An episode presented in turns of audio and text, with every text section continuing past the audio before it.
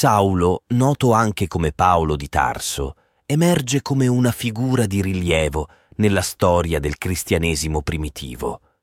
Le sue origini, la conversione e le circostanze della sua predicazione lo rendono un personaggio unico, essenziale nelle prime comunità cristiane che si stavano formando ed espandendo dopo la morte di Gesù. Il percorso che lo ha condotto a questa svolta è intricato. Nato a Tarso, in Cilicia, nell'Anatolia meridionale, da una famiglia ebraica ellenizzata, Paolo trae le sue radici da un contesto particolare.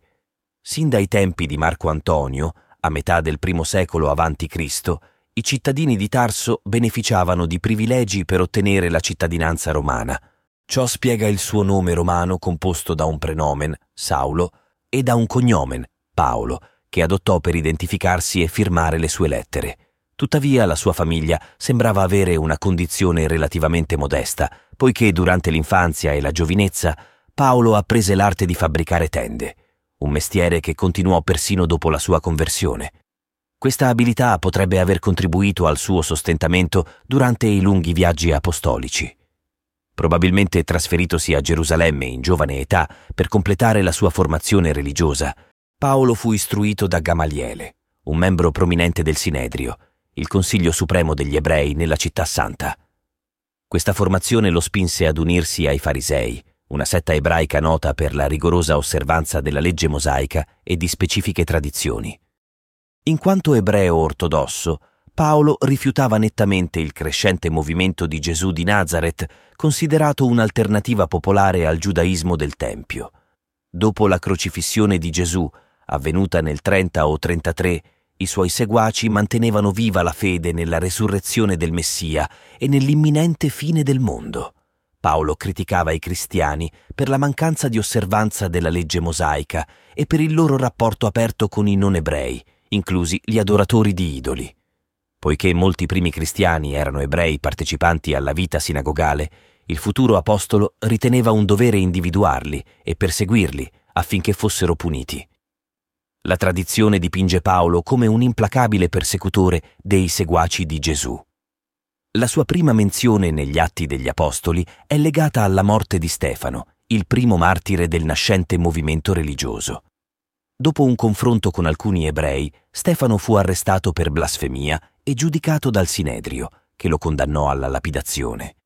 Secondo gli atti, Paolo si occupò di custodire i mantelli degli accusatori durante la lapidazione e approvò la condanna a morte di Stefano. Durante la persecuzione successiva perquisì case trascinando fuori i cristiani. Tuttavia le convinzioni di Paolo subirono una radicale trasformazione. Durante un viaggio a Damasco fu improvvisamente gettato a terra ed ebbe una rivelazione. Udì una voce, riconosciuta come quella di Gesù, proveniente da una luce celeste che lo esortò a recarsi a Damasco e compiere ciò che gli era stato ordinato. Questo intervento divino lo rese cieco per tre giorni, il medesimo periodo fra la morte e la resurrezione di Gesù. A Damasco Paolo, per volere di Cristo che gli si era manifestato, fu visitato da un cristiano di nome Anania, che gli impose le mani. In seguito, come delle squame gli caddero dagli occhi e recuperò la vista. Battezzato dopo questo episodio, l'ex persecutore dei cristiani iniziò una nuova vita, abbandonando gli atteggiamenti che avevano caratterizzato la sua esistenza precedente. Il nucleo dell'episodio della conversione, pur nella sua natura fortemente leggendaria, mirava a giustificare il ruolo chiave che Paolo avrebbe assunto nella diffusione del cristianesimo. Sebbene mancasse di alcuni requisiti formali per essere considerato un apostolo, dato che non era chiaramente uno dei discepoli che avevano seguito Gesù dal battesimo fino alla risurrezione e all'ascensione al cielo, nelle sue lettere Paolo insisteva nel rivendicare questo titolo. Sostenne che gli apostoli erano coloro che avevano avuto una visione di Gesù risorto, analogamente a quanto gli era accaduto durante la sua caduta sulla via di Damasco. Dopo la conversione, Paolo si dedicò alle medesime attività degli apostoli che avevano seguito Gesù da vicino. Per circa trent'anni, fino alla sua morte intorno al 64-67, si impegnò instancabilmente nella predicazione della dottrina cristiana.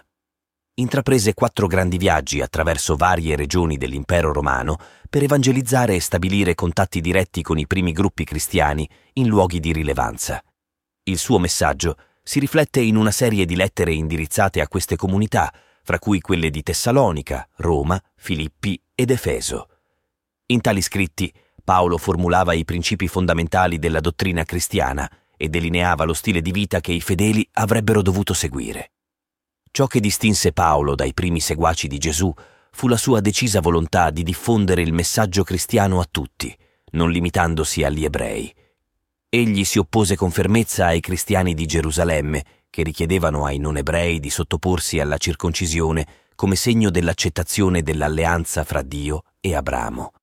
Nella sua prospettiva, la legge ebraica era stata superata dalla nuova fede in Gesù Cristo.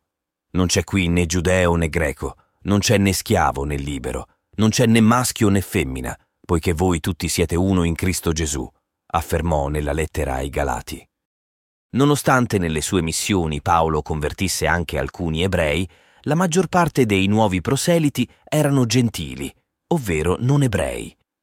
Nel corso del secondo e terzo viaggio di predicazione, l'Apostolo visitò diverse città dell'Asia minore e della Grecia continentale con una ricca storia di cultura pagana come Efeso, Tessalonica e Atene, introducendo la dottrina cristiana. A Tessalonica persuase alcuni abitanti ad abbandonare gli idoli, ovvero gli dei del Pantheon greco-romano, per riconoscere il Dio vivente e vero, e suo figlio, Gesù Cristo. Il capitolo 17 degli Atti degli Apostoli racconta il lungo soggiorno di Paolo ad Atene, centro e simbolo della cultura greca antica, descritta come una città piena di idoli. Paolo trascorse le sue giornate in sinagoga a discutere con gli ebrei ateniesi, ma non mancò di recarsi anche nell'agorà per confrontarsi con i filosofi epicurei e stoici. Alcuni dicevano che vuol dire questo ciarlatano? E altri egli pare essere un predicatore di divinità straniere, perché annunciava Gesù e la risurrezione. L'episodio più significativo del soggiorno di Paolo ad Atene ebbe luogo sull'Areopago, un importante tribunale della città. In questo luogo emblematico Paolo tenne un discorso sottolineando la natura unica ed esclusiva del Dio cristiano e la risurrezione dei morti. Nonostante il sarcasmo di alcuni presenti, Paolo riuscì a convertire alcuni, fra cui un membro del tribunale noto come Dionigi l'Areopagita, che sarebbe poi diventato il primo vescovo di Atene, e una donna di nome Damaride. Questo episodio rappresenta un esempio del percorso di conversione intrapreso da molti seguaci di altre fedi in quel periodo. Paolo si diresse a Corinto, dove il suo soggiorno di un anno e mezzo offre un quadro chiaro della sua attività di predicatore. Optò per alloggiare presso una coppia di ebrei cristiani che condividevano la sua stessa professione di fabbricanti di tende. Ogni sabato partecipava ai dialoghi nella sinagoga, convincendo giudei e greci. Successivamente si trasferì in una casa vicino alla sinagoga di Corinto e il capo della sinagoga credette nel Signore con tutta la sua casa. Anche molti dei corinzi, udendo Paolo, credevano ed erano battezzati. Gli altri ebrei accusarono Paolo davanti al proconsole della provincia di Acaia, ma questi scelse di non intervenire, permettendo all'apostolo di lasciare la regione per la Siria. Le lettere di Paolo rivestono un ruolo significativo nell'illustrare uno dei suoi compiti principali come apostolo, risolvere i dubbi etici o pratici emergenti nelle prime comunità cristiane. Nel suo impegno Paolo cercò spesso un equilibrio fra gli insegnamenti cristiani e i valori consolidati della società, un esempio è la questione del ruolo della donna, dove, nonostante affermasse genericamente l'uguaglianza fra uomini e donne, in pratica adottava una posizione conservatrice sostenendo la sottomissione delle donne agli uomini nelle assemblee e il divieto di parlare in pubblico. Nella sua prima lettera ai Corinzi, Paolo prescriveva alle donne di tacere nelle assemblee, sottolineando la loro sottomissione, seguendo quanto stabilito dalla legge.